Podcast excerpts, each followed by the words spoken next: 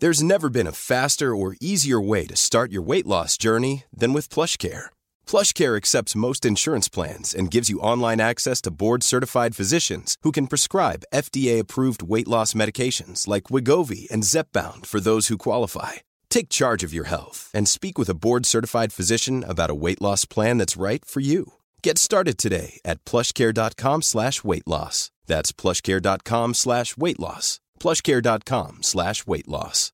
Imagine the softest sheets you've ever felt. Now imagine them getting even softer over time. That's what you'll feel with Boll and Branch's organic cotton sheets. In a recent customer survey, 96% replied that Boll and Branch sheets get softer with every wash. Start getting your best night's sleep in these sheets that get softer and softer for years to come. Try their sheets with a 30-night guarantee. Plus, get 15% off your first order at bollandbranch.com. Code BUTTERY. Exclusions apply. See site for details. Hello. You're listening to BFN. This is the podcast about infertility, IVF, and the trials of trying for a baby. I'm Gabby. And I'm Emma, and we're both card carrying members of the Infertility Club.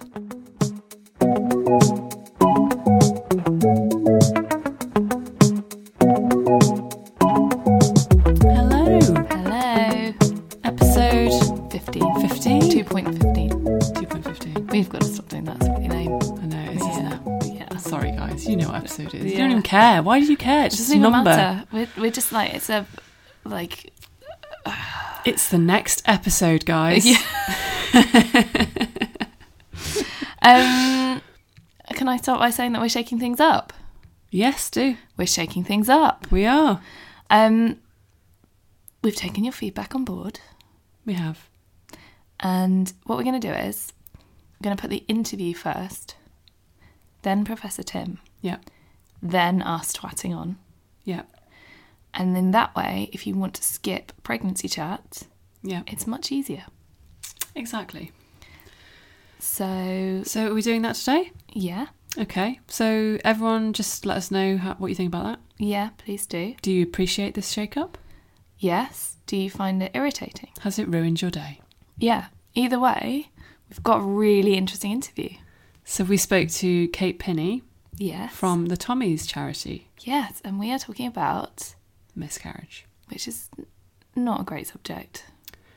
It's not a fun subject, but it's an important one. It's an important one and one that we haven't discussed enough, basically. No, I think we've had we've had guests on who've spoken briefly about having a miscarriage. Yeah. But um, other than that, we haven't delved into it too much. It's always been a part of somebody's journey. Yeah. Journey, hasn't it? it? But it's never been like we've never been like. So, what was that like? Yeah, exactly. You don't want to probe too much when someone says that. So, No, you don't want to like make them relive their grief. No. So we thought we'd start covering it by speaking to an expert. Yeah. And asking, grilling them basically. It's quite a technical conversation, isn't it? A little bit. It's quite like asking about how it works, what you're going to go through, what you should expect. Um, and I, I feel like we didn't like cover the emotional side of it that much. No. But we've got another interview in a in a few weeks' time Where we will cover that a bit where we more. will cover that a bit Yeah. more and we'll talk about it a bit more and It's something that we're aware of that we think should be spoken about more because it can be even more isolating than Yeah. you know the rest of this infertility malarkey. Yeah. So um, it's important. We know it's important, and yeah, yeah. But let us basically let us know what you think of the interview. Let us know what what we missed, um, and let us yeah just give us some thoughts basically because we'd love to hear what you guys want to hear yeah, exactly. essentially. So we actually had an email for from one of our listeners who uh, got in touch to let us know that she was happy to hear that we were going to be covering miscarriage because it was something that had happened to her. And her point was, she said, unfortunately, miscarriages are something that women never talk about. And however, if you have the courage to mention it, everyone knows someone who's had one. Every woman silently wants to share her story, however, is generally afraid to do so. If we can talk about infertility openly, why can't we discuss miscarriages and why they happen? If you can try and break the stigma and encourage others to talk about baby loss or give them as much information as you have done on IVF and infertility, I think your tribe would benefit greatly. Well, hopefully you guys will benefit from this. I hope so, yeah. Um, then we're talking to Professor Tim. About apple cider vinegar Yeah, and whether it helps to regulate your hormones, yeah, that classic fertility aid. not whether it tastes good on chips, Or which I'm sure it actually does as well. yeah, yeah, definitely does. And yeah, other than that, uh, you can get in touch with us. Yeah. Email us Big Fat Negative Podcast at gmail.com. or get one touch on Instagram Big Fat Negative. or Twitter Big Fat Negative. or Facebook. Uh, Big Fat Negative. Correct. We've passed the test. Um, okay, guys, enjoy the episode and I'll speak to you soon. So, Kate, it's so nice to have you on the podcast. Thank you for coming. Thank you for having me. It's great to be here. Um, we're talking about something that we nobody likes to talk about. Um, and actually, at the beginning, before we kind of start, I would love to talk to you about the language and how we how we discuss this topic because you know the word miscarriage. It sounds like you. I think one of our previous guests has said it sounds like you kind of oops, I dropped my baby. Um, what is the best way to discuss this? What's the best terminology to use? Well, I think that miscarriages is sort of the official terminology, Uh-huh. but you can also have sort of pregnancy loss, baby loss, and for everyone they'll identify differently. So some women or parents would prefer baby loss and they want to recognise that they've had a baby and not had that baby anymore. But others feel like baby loss sounds like, oh, I've just lost a baby somewhere. Where, where's the baby gone? Um, so it is really personal. But Okay. for as a generalised term, we would use miscarriage sort of well up until 24 weeks, really. Okay. So, what are the kind of what are the kind of signs that this is something that's happening to you? Mm. So the most obvious signs of a miscarriage is sort of bleeding and mm-hmm. pain, and there will be women that have bleeding and pain. It doesn't necessarily mean that you are having a miscarriage, but they are the most obvious signs.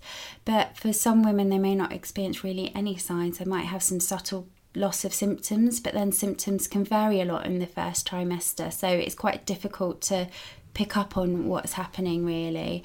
Um, so uh, sometimes it's not always obvious and other times you know it is you you can pretty much know what's happening. You're getting a lot of pain you're getting a lot of bleeding and the inevitable you know is happening really. So it can vary hugely and it can be really confusing as well to know what's going on. And sometimes you can go for a scan and then things aren't clear and then you're thinking what do we do now you know you're just sort of sitting and waiting and it's just really really difficult so it's not always black and white and obvious what's happening miscarriage isn't a black and white thing. Mm, you don't just mm. have you're not pregnant one day and not pregnant the next. You're like it's like a gradual process. It can take weeks. It can, and I think when someone's experiencing symptoms, they'll have a scan and they'll say, "Oh, actually, we can see the baby's heartbeat.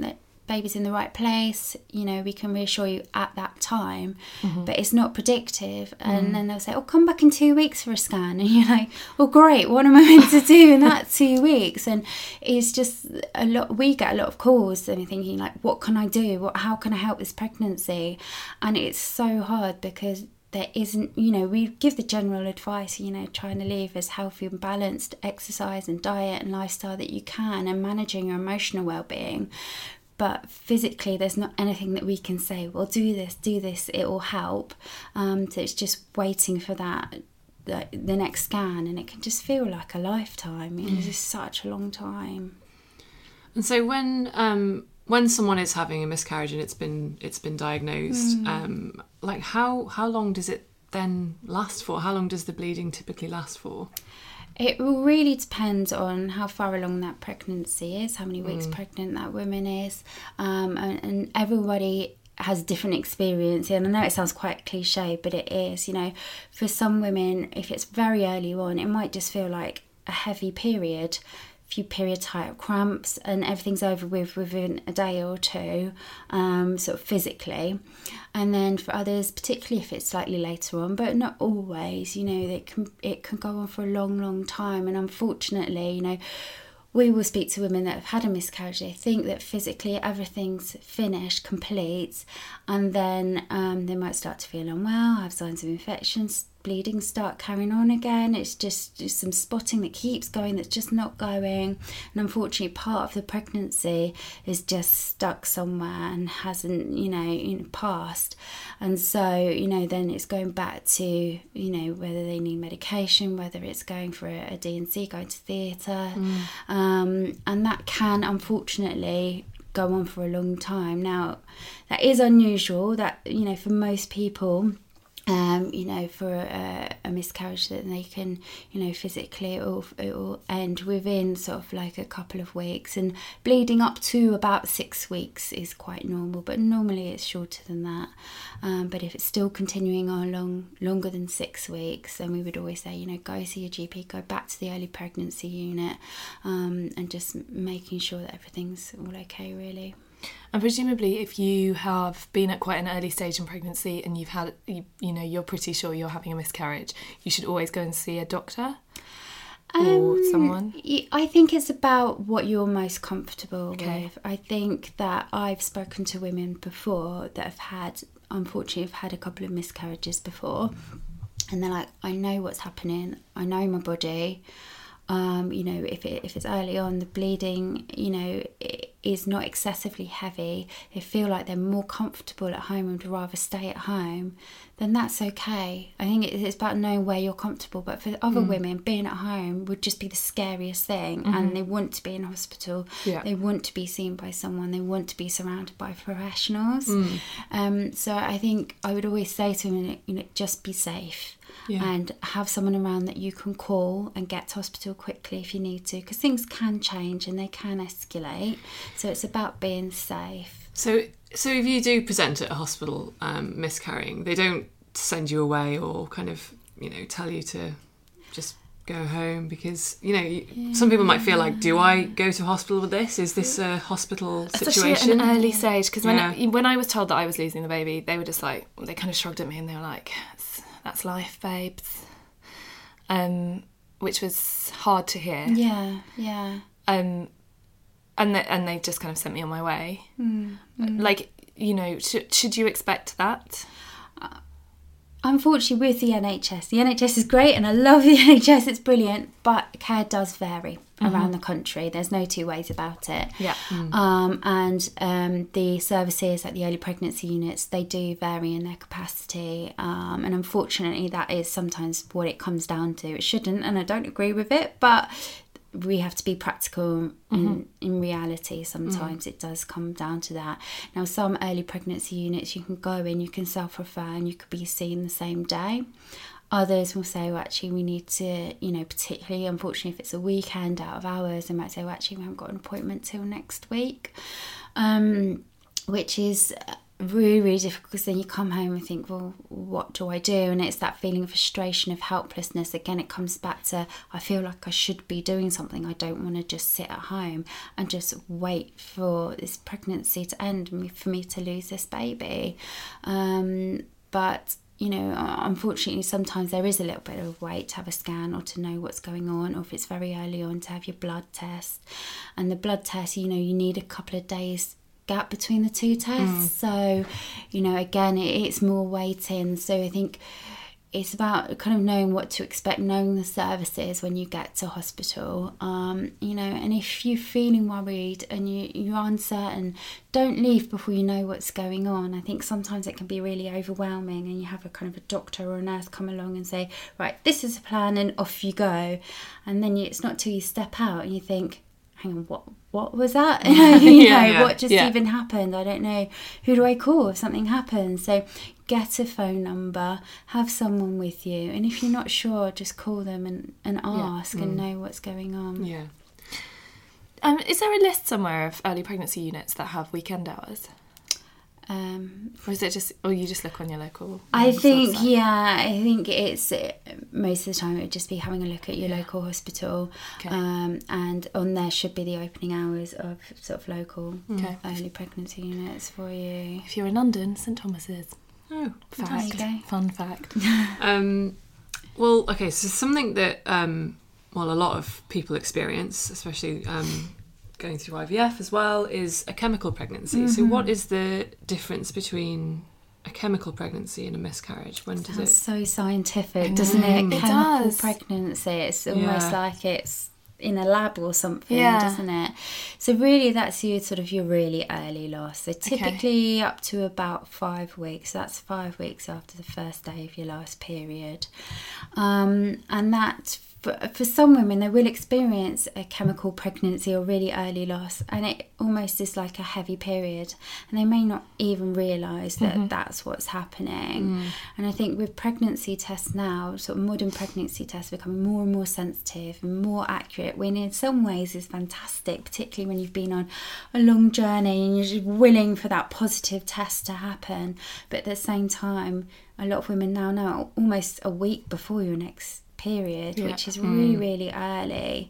Um, and so, kind of knowing that early on, you then there's going to be more women that are more aware of having a, a chemical pregnancy or a really early sort of four week loss. Whereas before, when you didn't have such accurate tests, it might be like, oh, I've you know had a bit of a heavier period and you didn't even know you're pregnant in the first place so i think more women are aware of like a really early um, loss.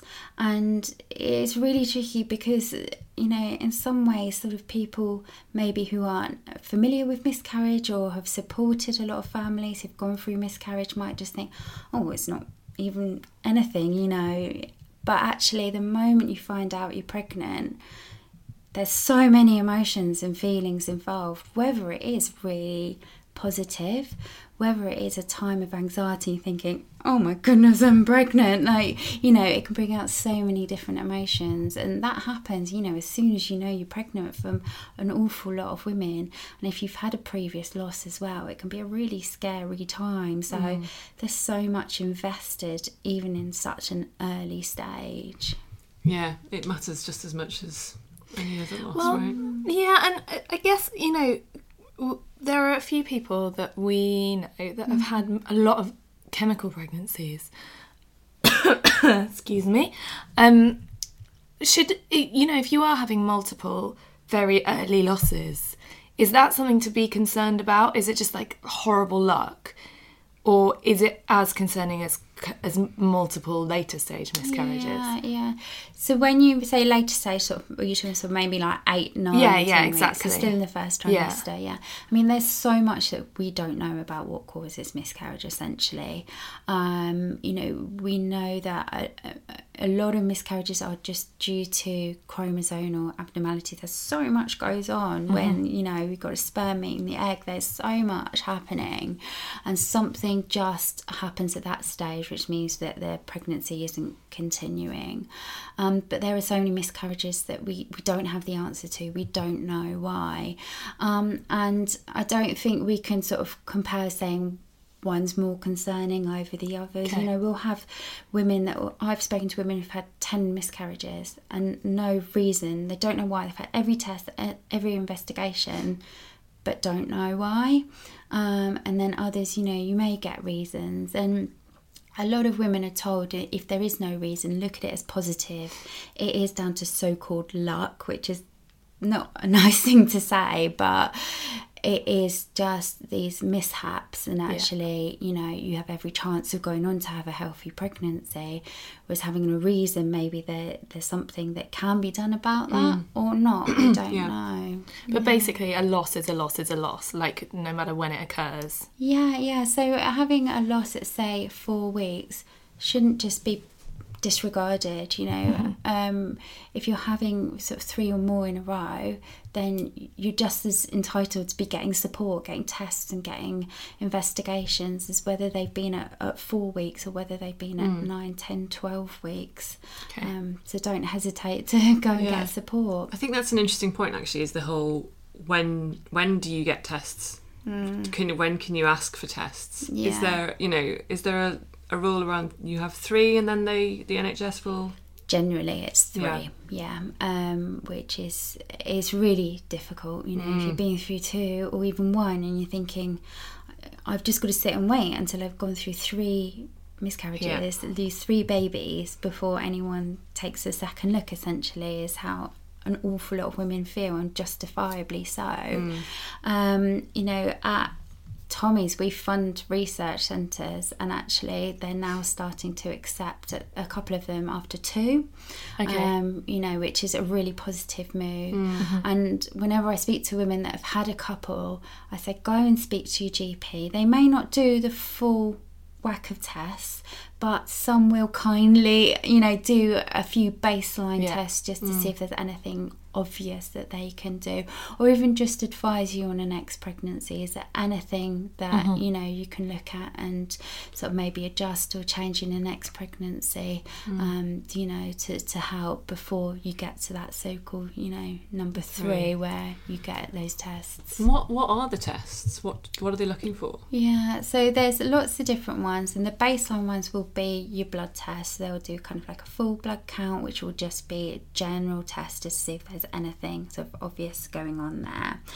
And then um, a, a common cause of, of miscarriage or a contributing factor to miscarriage is like a blood clotting disorder. Okay. So they'll be looking for that, and quite commonly, a lot of women are told to take a low dose of aspirin um, for pregnancy just to kind of address that. Really, I would always say to only do that on the advice of a GP, a professional. You know, we don't want everyone to go take because there are side effects to anything, so it needs to be weighed up as to kind of what situation you're in, what your bloods are saying before you take any medication.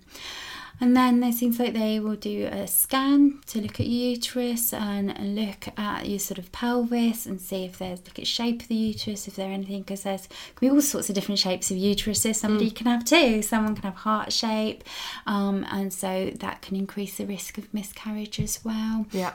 Um, so there are lots of different sort of tests and investigations, and when you go see someone, they should go through, you know, what they can offer you, um, and then go from there. And then depending on those tests and investigations, is that is there anything else that they can do for you um, before sort of trying again, really? But you want them to happen before you're pregnant again, because pregnancy can do all sorts of fun, funny business to you, um, change your bloods and disrupt those bloods. So ideally, you want that to happen before you go on to a next pregnancy, really.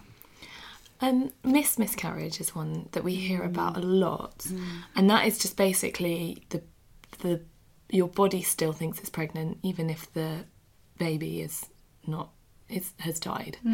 Um, what I mean is there anything that you can do that would suggest that it's happened? Sometimes women uh, just have a gut feeling. Okay. and I always think it's really impor- important to listen to your instinct. Um, but sort of more physically, typically someone might have a sudden loss of uh, symptoms. So symptoms can vary a lot in the first trimester. You can have anything and everything. Some women don't really have any recognisable symptoms at all. So it's not a hard and fast thing really, and they can vary. So some days you might feel really sick, others not really, and that can be really normal. But if someone is suddenly, you know, for example, felt really really sick, and then literally like overnight almost, that's just completely gone then you might think, well, actually, you might just want to check in with someone and see what's happening. Same as if you're sort of getting any period type cramps or anything like that. But unfortunately, some women will get to their dating scan at about sort of 12, 11, 12, 13 weeks and I've not experienced anything and then unfortunately I've had the news that the baby has died so um, it's not always something that women will be able to know that has happened Yeah, it's What- so hard, isn't it? Because I've, you know, I've got friends who didn't have any symptoms during the first trimester, Yeah. and were just, you know, you're just constantly questioning, like, is it actually happening? Um, but, uh, but yeah, so it's it's really hard to say. Do we know why it happens? it's the same for any miscarriage we, Okay. we don't and it just means that that hormone level is still raised Yeah. in women and i know you know I spoke to women that take pregnancy tests for reassurance in the early pregnancy because it's it's really hard you find out you're pregnant and then you don't really see a midwife till you're like eight nine Yeah. ten weeks and you're like well, what, what do I do? No one's scanned me. No one's checked that I'm pregnant. They're just taking my word for it, sort of thing. Um, and so a lot of women, you know, I've spoken to, just feel reassurance in taking pregnancy tests. And I would never say to anyone, don't do that, because it's completely up to you know that person if they feel that that's helpful. But it's also not a hard and, and set n- way of knowing that the pregnancy is continuing, because you can still have that raised pregnancy hormone level, but actually, unfortunately, the baby has died. Um, so, and a lot of women do feel guilty. They feel like, oh, I should have known. Why didn't I know? Did I miss something? Was it something that I did? It's not, it really isn't. It's just unfortunately that for some women, it does happen. And at the moment, we don't have the answers as to why and enough to be able to, you know, help people with it. Mm. You've kind of raised the, the emotional side of it, mm. and what what are the kind of emotions that people go through there? I mean, you, you mentioned guilt. Mm, mm. Is it kind of a traditional process of grief? It can be for some. I would say almost anything and everything, really, people can experience. Some, like saying, you know, feel really guilty. I think it's human nature. I think so many women will look back and think, what did I do? What didn't I do? And it's just a real natural feeling. But it's not anything that anyone's done. It's no one's fault, you know. But we, it's. I think it's just natural to want to find answers, and particularly when you have your miscarriage, and like we were saying, you then don't have any answers as to why it happens. You know, it, it's just something natural that people understandably want to find an answer and want to find out.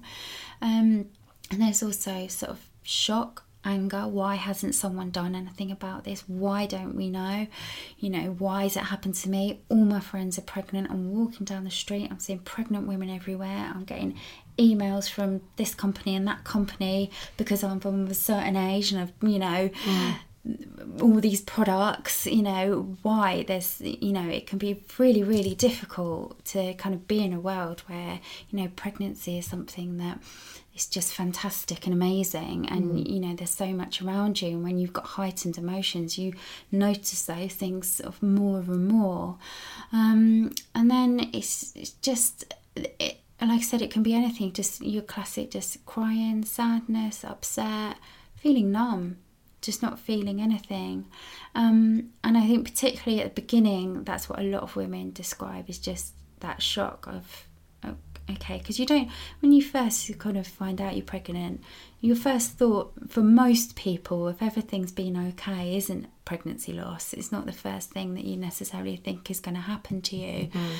And it, particularly if you've been pregnant before as well, had you know straightforward pregnancy before, everything's been fine, and then you have a miscarriage. You think, why has this suddenly happened now? It kind of knocks you for six. So you kind of get that numbness. And at some point, that does come out. And, you know, I always would worry more about parents who um, just don't have any reaction for a long time. And you're thinking that's you're bottling that up something's going to come out so it is healthy and it's okay to cry it's okay to be angry, to feel guilty. It's all part of that grieving process. But it's supporting yourself and allowing people to support you where you feel comfortable as well through that. I think this is. Um, we wanted to talk about stillbirth as well because I think that's kind of at the at a different end of the scale from chemical pregnancy. Um, what I mean, how common is it? Yeah, it, about sort of one in just over 200 babies.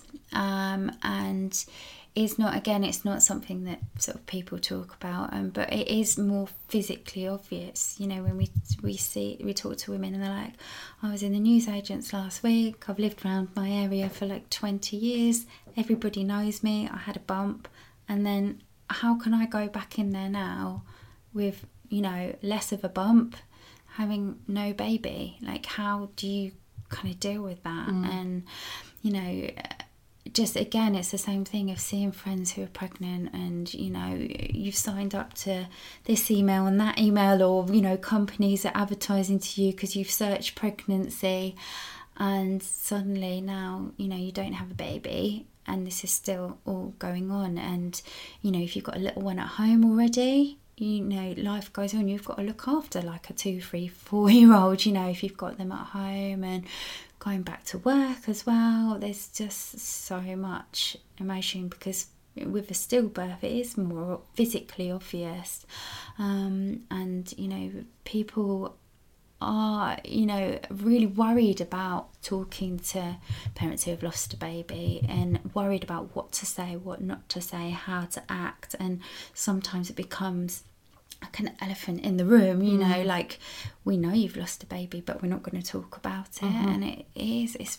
really, really hard. And then going on to potentially pregnancy after having a stillborn baby, at that time is just, you know, at such a time of real heightened anxiety. Mm. And even when you've had a baby and everything's been okay, hopefully, Yeah. still that does go on. And, you know, we, obviously Tommy's has the Rainbow Clinic in Manchester. Um, and, you know, they, they are caseloaded by midwives because you do need that extra support. I mean, pregnancy in itself, even if it's been straightforward, can can be a real time of anxiety and a lot going on. But when Yeah. you've lost a baby before, it can be a whole nother level. Um, Is there any advice that you have for those people who've, who've experienced recurrent losses or stillbirth Mm. who then get pregnant? Is there anything they should be doing to kind of mm, keep their head in the right place? Yeah, I think it's just really important to look after yourself, and for everyone that's different. Some people love to talk to anyone and everyone and tell Yeah. everyone everything. Fine. Others just like actually, I don't really want to tell everyone. I'm trying to protect myself, and they might talk to like a partner or a friend or family or someone like that. Others might actually think, actually, I- I'm going to keep a diary. I'm going to keep a journal um, you know, and, and keep it private. Others, you know, there's a, loads of fantastic bloggers or people who do podcasts and want to talk about it. So I think it's about knowing how what's best for you, how to cope with it best that you can. And I wouldn't say there's a you know a better way. It's the best way is knowing what's best for you, really, and you know, always ask if you've got a question or you're not sure about something. Just ask. Don't sit at home wondering. You know, pick up the phone to a midwife. You know, speak with your GP. Speak with a hospital. Speak to Tommy's. you know, it's what we're here for. We talk to people all day long. Um, who need that little bit of extra support. And sometimes, you know, most of the time, you know, we'll speak to women and they'll say, I know the answer to this, but I just want to double check. And that's fine. You know, sometimes it's just saying it out loud um, and kind of getting that reassurance, really. But as midwives, we understand and we have all supported, well, I think almost everyone has supported parents that have gone through the loss of a baby, unfortunately, because, you know, it's not completely uncommon. Um, and so, you know, it, midwives do have uh, kind of more understanding, hopefully, of those questions, and that some people just do need more reassurance, and that's okay. That's fine. I just say do whatever you need to do to get through. Essentially, there's no right or wrong answer. Is is baby loss more common with IVF? Um, so it is, uh, yeah. I mean, I think that um, you know there was a, a big study that showed that um, stillbirth is four times more common in IVF pregnancies. However, you do need to take that with a pinch of salt because if you tell anyone that, that sounds really scary, doesn't it? Um, but that's not in isolation. You couldn't ever really sort of take it completely in isolation because there's so many different compounding factors. So, you know, sort of age is the most obvious one. Um, so, you know, the older you get, obviously the risk of stillbirth does increase, and we do know that. Um, and there are more mums that are having babies in their sort of early 40s, and proportionately, more of those mums will have some sort of fertility treatment or fertility support. Um, so, you know, obviously that affects things as well. So, you know, if you were to kind of just Google it, Yeah. you know that is the thing that comes up which can be really scary Yeah, definitely. but yeah Presumably, um, the number of multiple pregnancies in IVF also is a factor. yeah definitely yeah yeah so there are a lot of different things that come into play. Um, so i think you know it, it's really important to you know when you have gone through that fertility treatment and you meet your midwife or you meet that first person it's you know you talk it through kind of really like what am i looking at here? Because most people appreciate just straight talking what am i dealing with here? Um, so to be able to have those conversations and no one can predict what's going to happen you know unfortunately, I'd love to be able to, but you know, unfortunately, we can't. But you know, there are some things that can help and have a healthy pregnancy, and you know, preconception and lifestyle and things like that.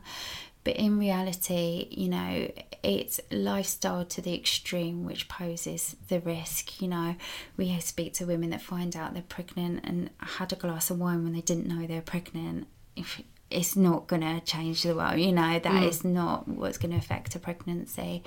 Um, but it is getting that support early doors, you know, having been on such a long journey for women who've had fertility support, you know, to have even got to pregnancy, they've had such a long journey beforehand. Um, and then it's sort of like almost like for some, they describe they've looked so far into getting pregnant and then it's coming to the pregnancy thinking mm-hmm. this is a whole another sector and a whole nother kind of ball game really.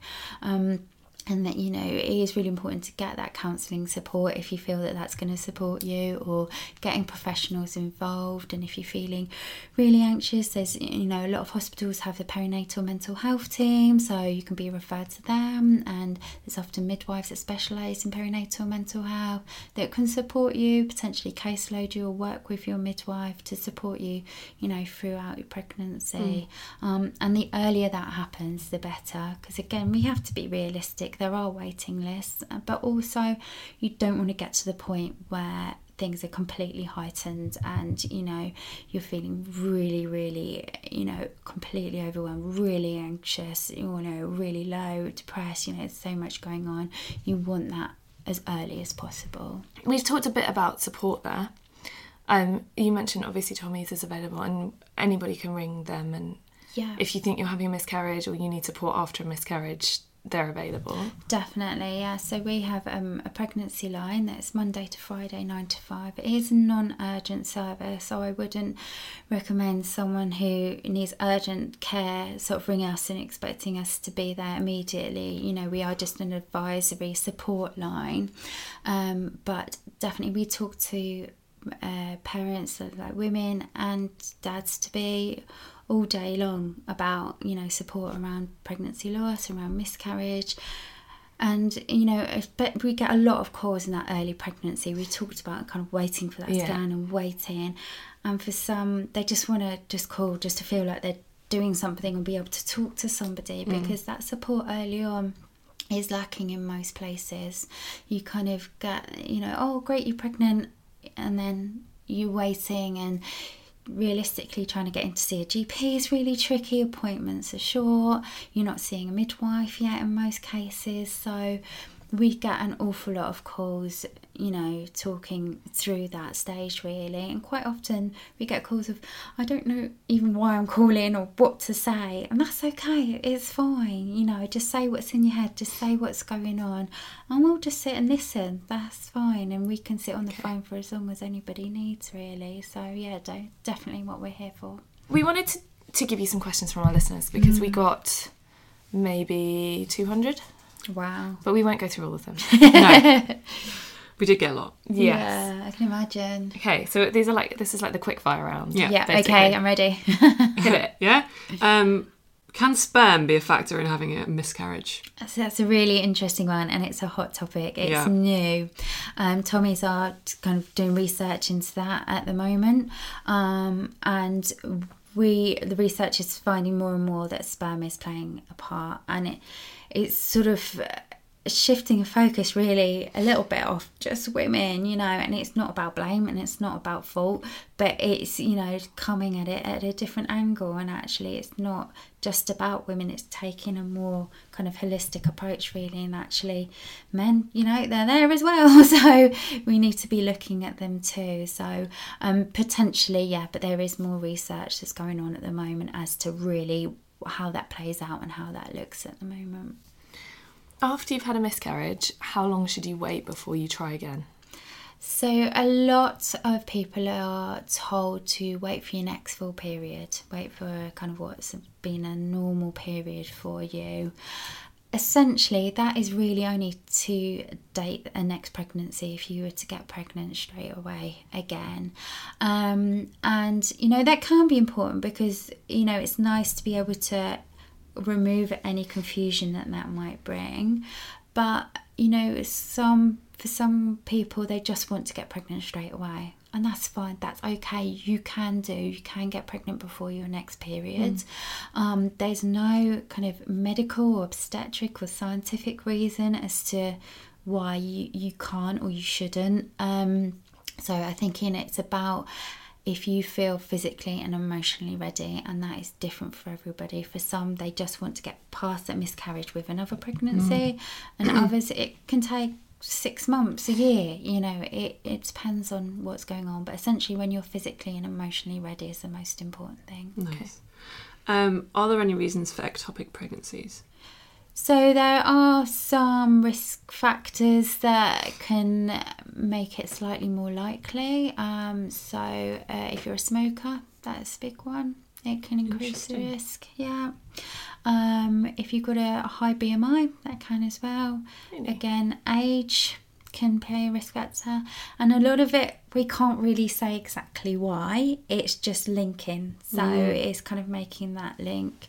Um, and to cause and we know you know the effects of say like some um, STI sexually transmitted disease like chlamydia can damage your fallopian tubes and so it can make it more likely. Um, so that we know why. Um, but you know there is a, a link with that. And of course if you've had an ectopic pregnancy before then you're a little bit higher risk of, of having an ectopic pregnancy. But again the overall risk I think it when we talk about risk it's really important to kind of put it into context. When you say high risk that sounds scary. It sounds like it's almost definitely going to happen mm. but actually you know it, it is over the grand scheme of things is still you know we're talking small numbers. Okay. What are the main causes of recurrent losses? so with early pregnancy losses again we know that there are certain things that can you know increase the risk a little bit. So like we were saying with age or smoking or raised bmi and some lifestyle choices um, again that we know that um, a proportion of miscarriages are due to chromosomal abnormalities. So something goes on when that sperm and egg meet and something has just changed where the pregnancy isn't continuing. But unfortunately there are plenty of early pregnancy losses where we don't know why um, we don't have the answers. Um, so that's what Tommy's is researching. Um, what role does progesterone play in miscarriage?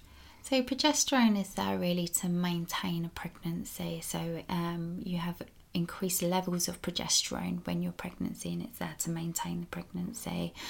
Um, there, there has been ongoing research about into sort of miscarriage about progesterone pessaries and kind of using those. Um, and we don't have an awful lot of evidence about they're really effective, but some clinics, I know at Tommy's clinic, they they will do it because it doesn't cause harm. So it's something that can be tried. That's not going to cause harm, but it, it's not going to cause a definite. You know, pregnancy will continue. It's still a mm. work in progress with mm. that.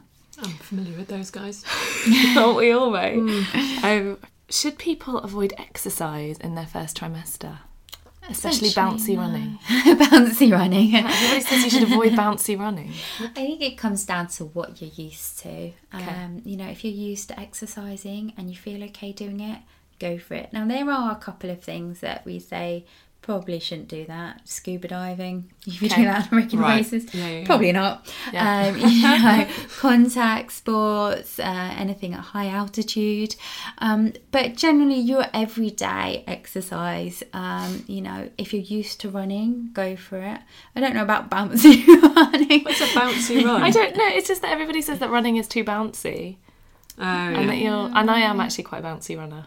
Well, there we go then. I've got a bouncy run. I would be probably more aware of your hormones' impact on your ligaments and your muscles, and actually probably what that's going to do, rather Okay. than your pregnancy be that bouncy.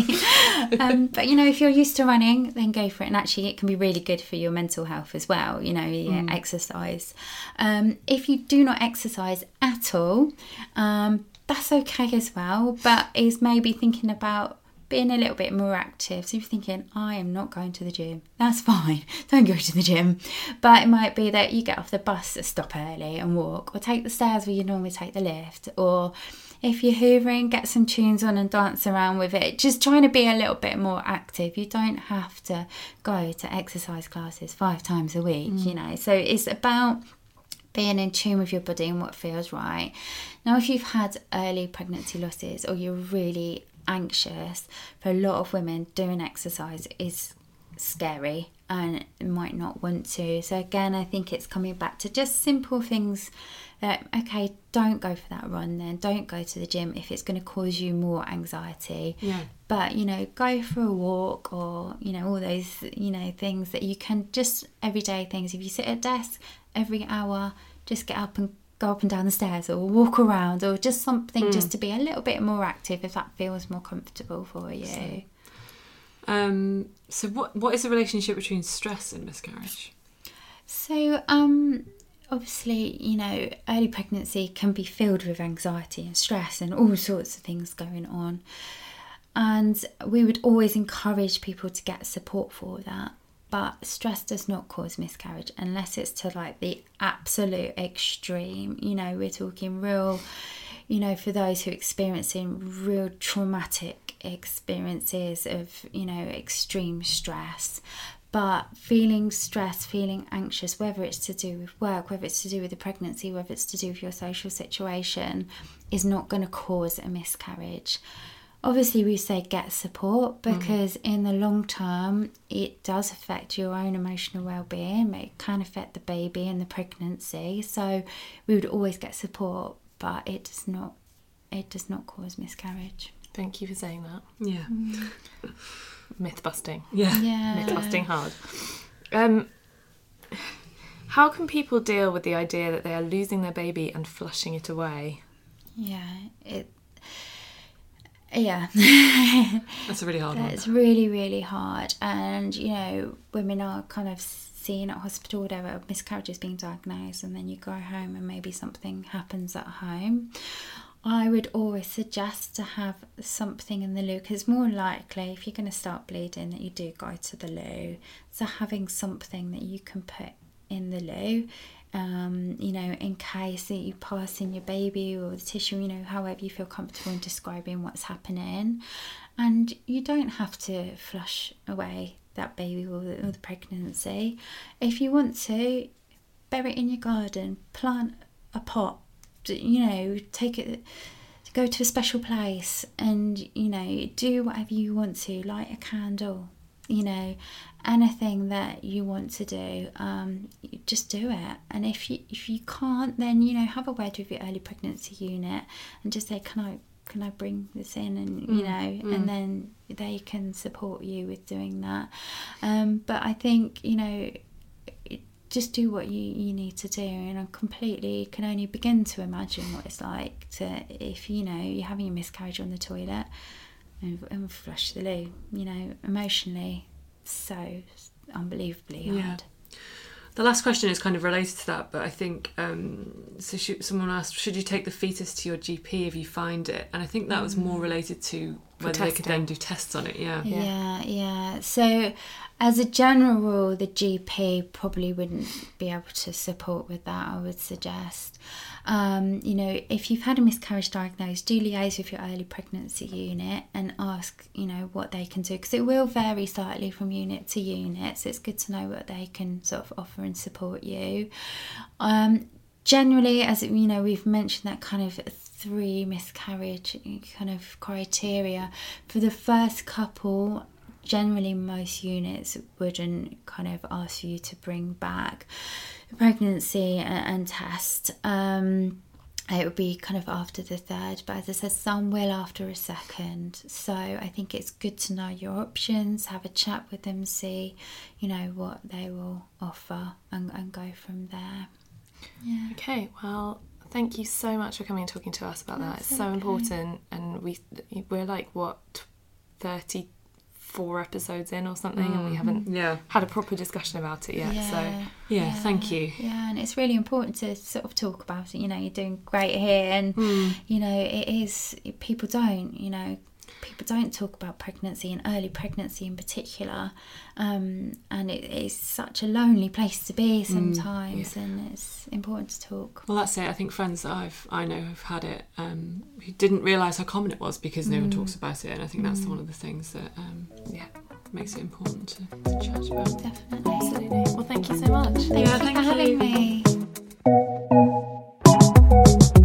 Now it's time for IVF. What the Earth. What the f? This is a ludicrous one. Is it ludicrous? It's utterly ludicrous. I know a lot of people that swear by apple cider vinegar. I swear by apple cider vinegar For what? for um, my acid reflux. Huh? Yeah. Keeping your skin all nice and soft. I've No. got like a cousin that like bathes in it. It's got to be raw though, Right. Okay. preferably organic. Okay. So Whole Um, Foods then. Yeah, very expensive. Um, it's got. To, I can't remember why it's got to be raw, but it's got to be raw. So if you're in the supermarket For for anything. for you think? anything, Right. For any like health benefits. Okay. According to received wisdom, So you can't just get a- Aspall's apple cider vinegar. I think actually that one that is. Oh, raw. it is raw, Yeah, it? that's the right So that's one. the one I've got on my shelf. Yeah, that's the one I've got on my shelf. Um, it's yeah for I don't know why it's so great, but anyway, um, I'm blaming Danny for this. Danny, if you're listening, this is your question. You asked me about six months ago. I laughed in your face on Instagram, and then said that we'd ask him, and we did ask him. Um, so yeah, basically, Professor Tim Child, medical director of Oxford Fertility, Nice. get me Yeah. is um, saying is explaining whether apple cider vinegar can help you regulate your hormones. And what did he say? I wonder. Here he is. I must admit, I've never ever heard of that one. Uh, with these podcasts, I quite often get um, thrown some interesting questions. I'm not really sure where they come from. Um, this is an interesting one. Uh, I can't find anything really on this uh, at all in certainly the scientific literature, and also I can't think of any scientific reasoning or logic why um, that would help regulate someone's hormones. Having said that, uh, as for many things, if people want to try these things and you find that it helps you, then I really can't see that it's um, doing much harm. Obviously, if you're drinking lots of apple cider rather than apple vinegar, then that may not be a good thing. So I guess check the label carefully. Thanks, Professor Tim.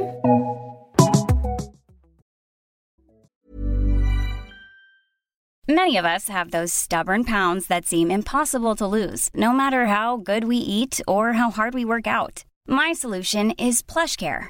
PlushCare is a leading telehealth provider with doctors who are there for you day and night to partner with you in your weight loss journey. They can prescribe FDA-approved weight loss medications like Wegovy and Zepbound for those who qualify. Plus, they accept most insurance plans. To get started, visit plushcare.com slash weight loss. That's plushcare.com slash weight loss. Quality sleep is essential. That's why the Sleep Number Smart Bed is designed for your ever evolving sleep needs. Need a bed that's firmer or softer on either side? Helps you sleep at a comfortable temperature? Sleep Number Smart Beds let you individualize your comfort so you sleep better together. JD Power ranks Sleep Number number 1 in customer satisfaction with mattresses purchased in-store. And now save 40% on the Sleep Number limited edition Smart Bed for a limited time. For JD Power 2023 award information, visit jdpower.com/awards. Only at Sleep Number stores or sleepnumber.com. Planning for your next trip? Elevate your travel style with Quince. Quince has all the jet setting essentials you'll want for your next getaway, like European linen, premium luggage options, buttery soft Italian leather bags, and so much more. And is all priced at 50 to 80% less than similar brands. Plus, Quince only works with factories that use safe and ethical manufacturing practices. Pack your bags with high-quality essentials you'll be wearing for vacations to come with Quince. Go to quince.com slash pack for free shipping and 365-day returns.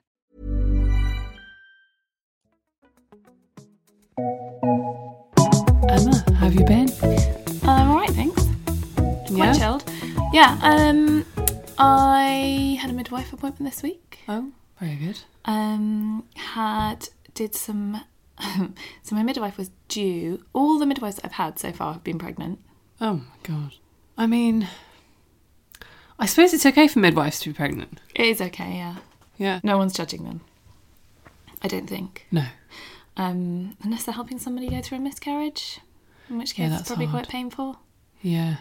Anyway, um, yeah. Anyway, she so she was due one day after me, the the midwife that I had this time, um, which was quite strange.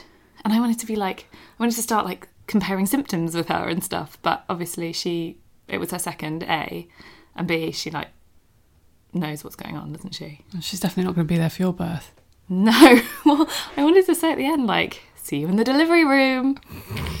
and she's having it at that hospital as well. Oh wow. Um, so yeah, we may well see each other there.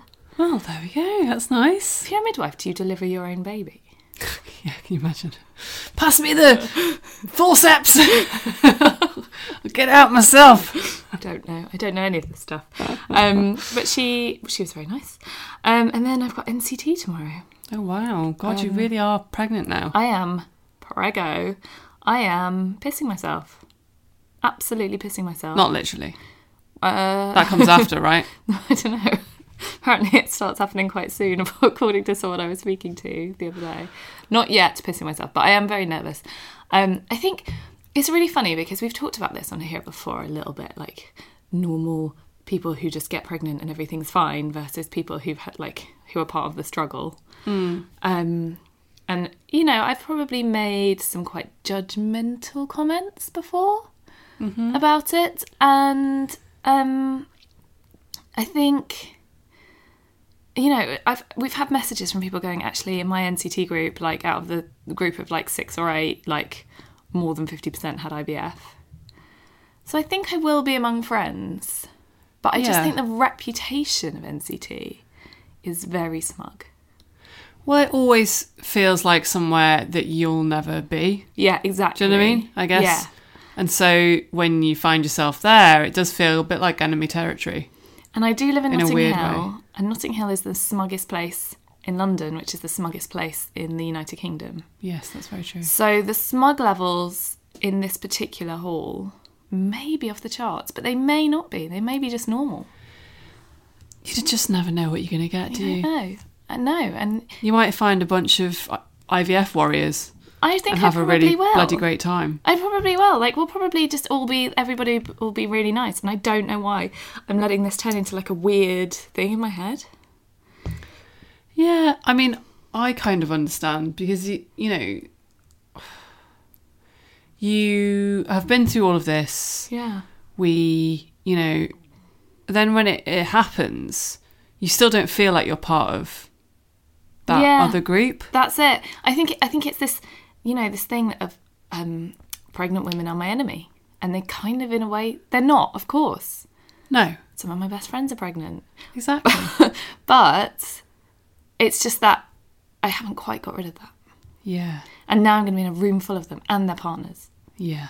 and It's a strange thing. I'm like excited, but also nervous. And the woman emailed around everyone and was like, I'm really looking forward to it. Let me know if there's anything that I need to know about your experience of pregnancy.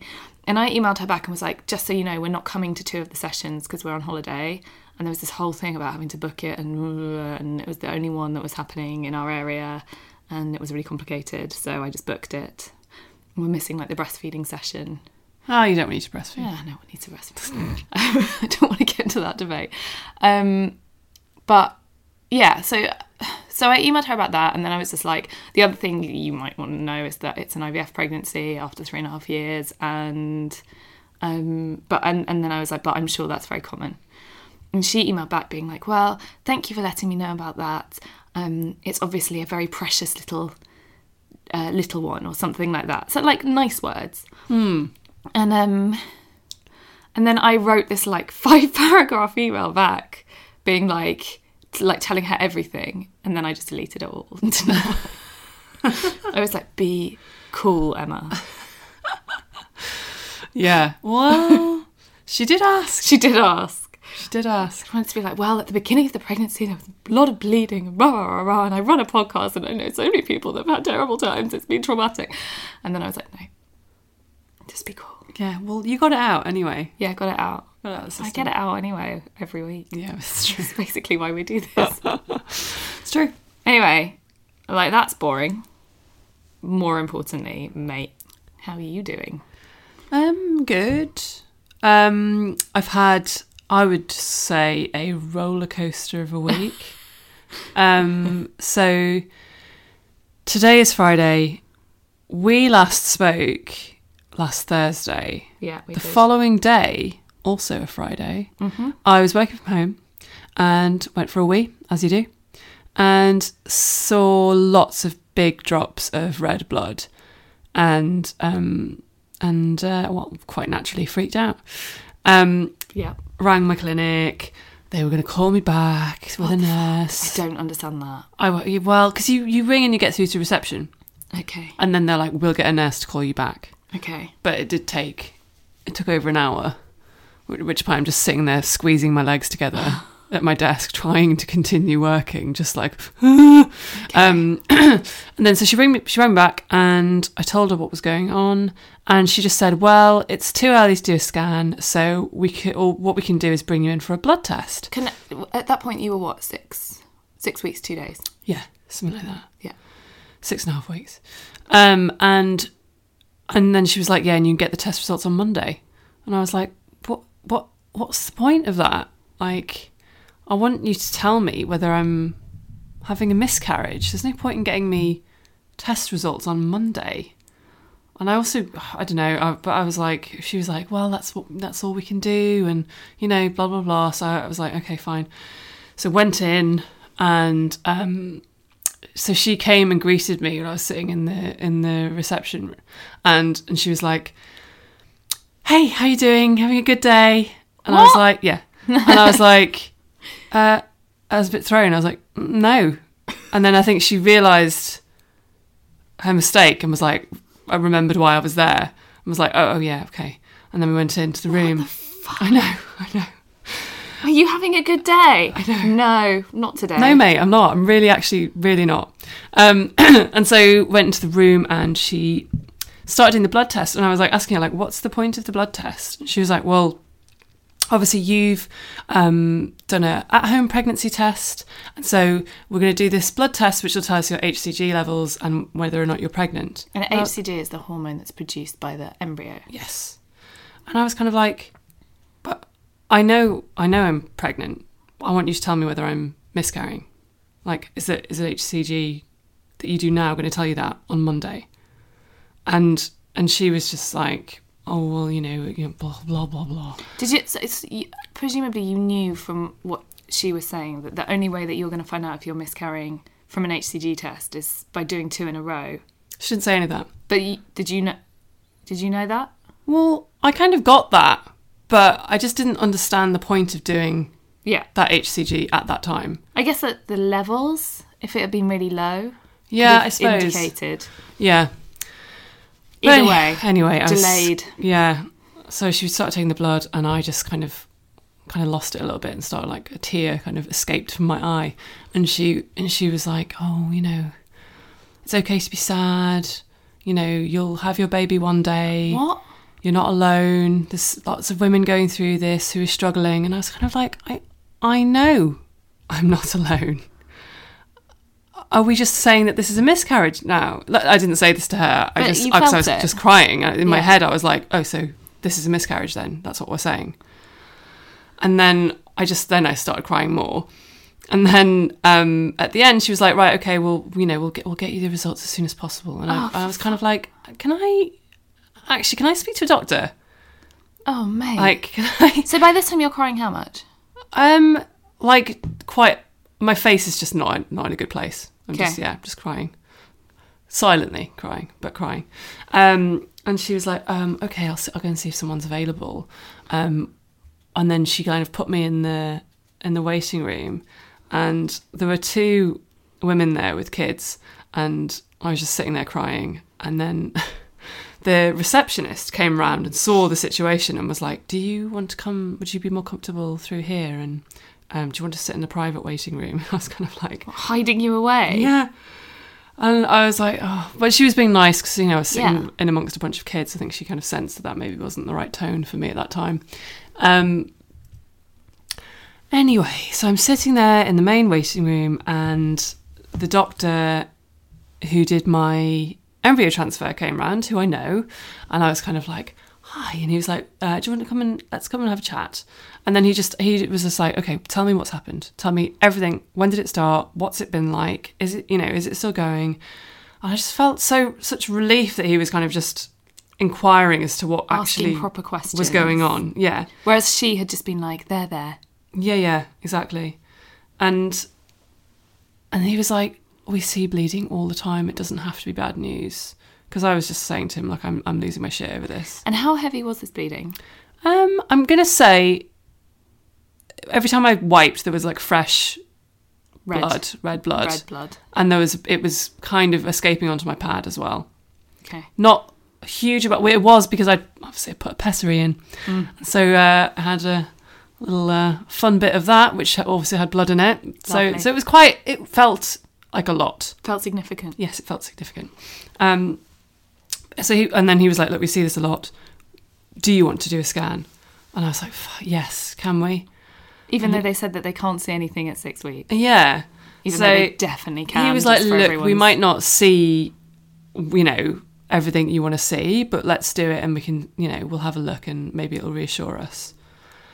And so yeah, we went and did a scan, and it was, it was fine. Like we saw a little tiny heartbeat, which was like amazing. And then, but then we finished, and he kind of, oh, sorry if this is TMI, he kind of pulled the probe out, and it was covered in blood. And then I stood up, and there was blood all over the the seat, and I was just like, like I just was so confused, like seeing seeing something that looked like it was well, and then seeing that much blood was just horrible. Yeah. And he, but he was like, "Look, you know, as long it, it as long as it stops, you know, this this this does happen. Like, I don't think, And he'd seen what he called an area of bleeding yes, in the uterus. yes, In the uterus. in the uterus, In your in my uterus. uterus, yes.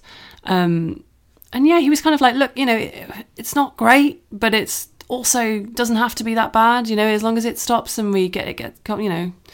And by that Um, time, the the blood had turned to brown, right? It, yes, it Yeah. kind of had, yeah. So it was old. So it looked like it was a bit older at that point, yeah. Yeah. Um, and so yeah, so I kind of left thinking, feeling a lot better, obviously, but equally still a bit nervous. Of course. Um, but then yeah, I went home, and later that night it kind of all stopped. So, so that was my fun Friday. Great. Um, and seems like I like to bleed on Fridays. On Fridays it we been- bleed. Yes, exactly. Woo. Yeah, I tend to bleed on Fridays and or Saturdays and or Sundays. Days Oh. the clinics aren't open. Yes, yeah, that's that's a good Yeah. one. Yeah. Um, so anyway, that's story over. Thank God. Uh, it was my seven week scan on Wednesday of this week, and went along, and yeah, everything was fine. It Yeah. was all the right size, all doing what it was supposed to be doing. It had grown. It had grown, um, and yeah, the the doctor again, it's a different doctor this time, was like, yes, I can see where the bleeding why the bleeding was happening. I can see this area here. She diagnosed me with a hematoma. Oh, which is you're what in the you club. had. Yeah. Yes. And she was like, look, you know, it might happen again that you get bleeding from this. That's don't be surprised if that does happen. Um, but we're going to get you to come back in in 10 days and we're going to have a look at how it's progressed. The hematoma, that is. He, okay, so hematomas are weird, right? So they are basically like like bruises. Mm. And IVF pregnancies have them more often. Yeah. So I think it's a, like when I was looking it up, I think it was something like 10% of normal pregnancies and 22% of IVF pregnancies have them. okay, yeah, yeah, yeah. And they think it might be because when they put the embryo in, they give you a bit of a bruise. Okay. Um, but it is weird that we both had them. It is weird that we both had it, yeah. And um yeah, I mean, I feel I felt I felt a lot better coming out of the 7 week proper scan. Yeah. Like it is still kind of, you know, if if I hadn't had that, that would have been my last appointment at the clinic, Yeah. but because it I did have that, I am going back. And you know, so it, it I am obviously of some kind of concern, Yeah. but not not so much that I'm yeah that I'm freaking out. And I did have some bleeding uh, yesterday, so Thursday, not Friday, but it was it was brown. Yeah. So And you kind of knew to expect it. yeah, exactly. Um, they didn't invite me back. Yeah, which of course in my mind I'm like, mine is obviously much worse than Emma's. Mine is obviously much more of a threat than Emma's was. I think your clinic's just different to mine. Uh, yeah. So back in ten days on the thirteenth. I Okay. love love the old thirteens. oh yeah, you It's did. great. God. It is my lucky number. And the the embryo transfer was on April Fool's Day. yeah. Hitting all the all the super, superstitious roadblocks. Bloody hell. well, I'm glad it's okay. Yes, so But am I. so frightening. And you know, there's just these these nurses who clearly just don't think before they speak. She was probably trying to comfort you. I mean, she was Oh, definitely trying to comfort me. She was you. definitely trying to comfort me. It just, it's not. I mean, it's not even her fault. It just wasn't what I needed at that time. What I needed was- was someone, you know, giving me the facts. Like this is Yeah. common. I wanted reassurance, Yeah, of course. and I did. I didn't get reassurance. I think when I when I was going through it, I remember just wishing that somebody would go. It could be okay. I just remember thinking, like, why won't somebody say it could be okay? It could be fine. Yeah, And no, well, my clinic was saying that. yeah, My the hospital was not saying that. Not so much. They were saying the total opposite. I mean, I guess it's really hard, isn't it? Because if it might not have been okay, Of course, and that, I guess they want to manage so your they may be expectations. de- yeah, exactly. But at the same time, like adding that level of anxiety when when it's not hundred percent necessary, I'm not sure that's useful. Yeah, I just think it was it was a bad combo. Yeah. me and her at that time was not good. I'm not saying like she's. I'm sure she's a great nurse, but uh, yeah, it just wasn't the best person for me to see at the time. But you know, I spoke to the doctor straight away afterwards, and that was the person I needed to see. yeah. And he did say the things I wanted to hear. Well, so well done for having the foresight. Like I don't know if I would have thought of going. Can I see a doctor, please? It's just it's just another example of like taking control of your care. yeah, I was quite. I mean, I was quite surprised that I was able to, to be fair, and that we were able to do a scan all quite quickly. Yeah. Um, I was very lucky. You were, you probably were lucky. You know, it's Friday afternoon. It's probably a bit quieter than usual. But maybe. I think saying I would like to see a doctor, please, because Mm. I think it's very easy to assume that you can't because you're seeing the nurse. That's all you're going to get. Yeah. So it probably really helped Yeah. you saying that. But in in kind of other news, um, I've been reading Adam Kay's uh, "This Is Going to Hurt," Oh and now. I mean, yeah, it's it's bad. But one thing it has told, what it's made me think is because he, whenever he gets a thank you card, he's so happy and it like makes his day. So I'm like, I'm definitely sending thank you cards Oh, yeah. to the clinic To everyone who and helped everyone. make this baby. Exactly, Just a Like, I- lot of ma- people. Yeah, We're to have to get them printed. I just yeah, I was just like that's that I would never have thought I don't know if I would have thought of doing that before I read the book. Um but it just you know, it, it he the way he writes about it, it has such an impact on his um his mood and makes him feel really nice. So I'm like I'm I'm going to make sure I do that yeah. Yeah, let's do it. even for the nurse who gave me a, gave me a bad time. I'm not sending Mrs. I'm just being honest, a thank you card. Oh no, you shouldn't send that She's one. not going. but like, there are a lot of people that are definitely getting thank yous once this baby arrives. Yeah. They should get thank yous anyway because they got me pregnant. Well, I was thinking that. I was like, do I send one now? yeah. But then is that jinxing Jinxing. it? Bum bum bum. We need to have a jingle, a jinx jingle. A jinx jingle, yeah. Every time ah. we're like, are we jinxing it? Yeah. We're not. It's not possible to jinx things because luck isn't a thing. Yeah. Hmm. Looking at prams, you're jinxing it. Yeah. Looking at baby grows, you're jinxing it. Well, mate, I'm so glad that you're okay and Yeah. that baby Gabs is okay Yeah, and everything's progressing it is. And we're all fine. Yeah, we're all fine. And NCT is gonna be fine too. It is. Chill. Great. Yeah. Okay. Cool.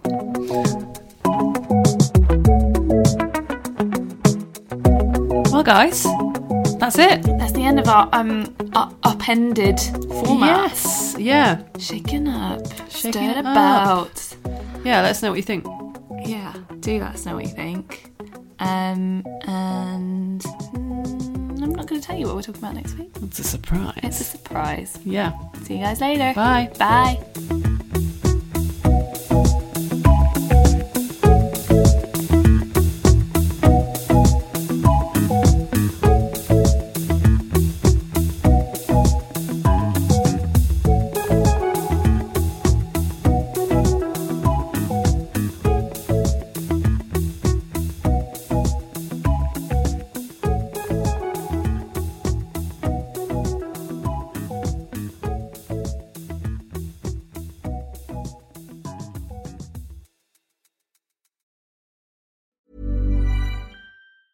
A lot can happen in the next three years. Like a chatbot may be your new best friend. But what won't change? Needing health insurance. United Healthcare Tri Term Medical Plans are available for these changing times.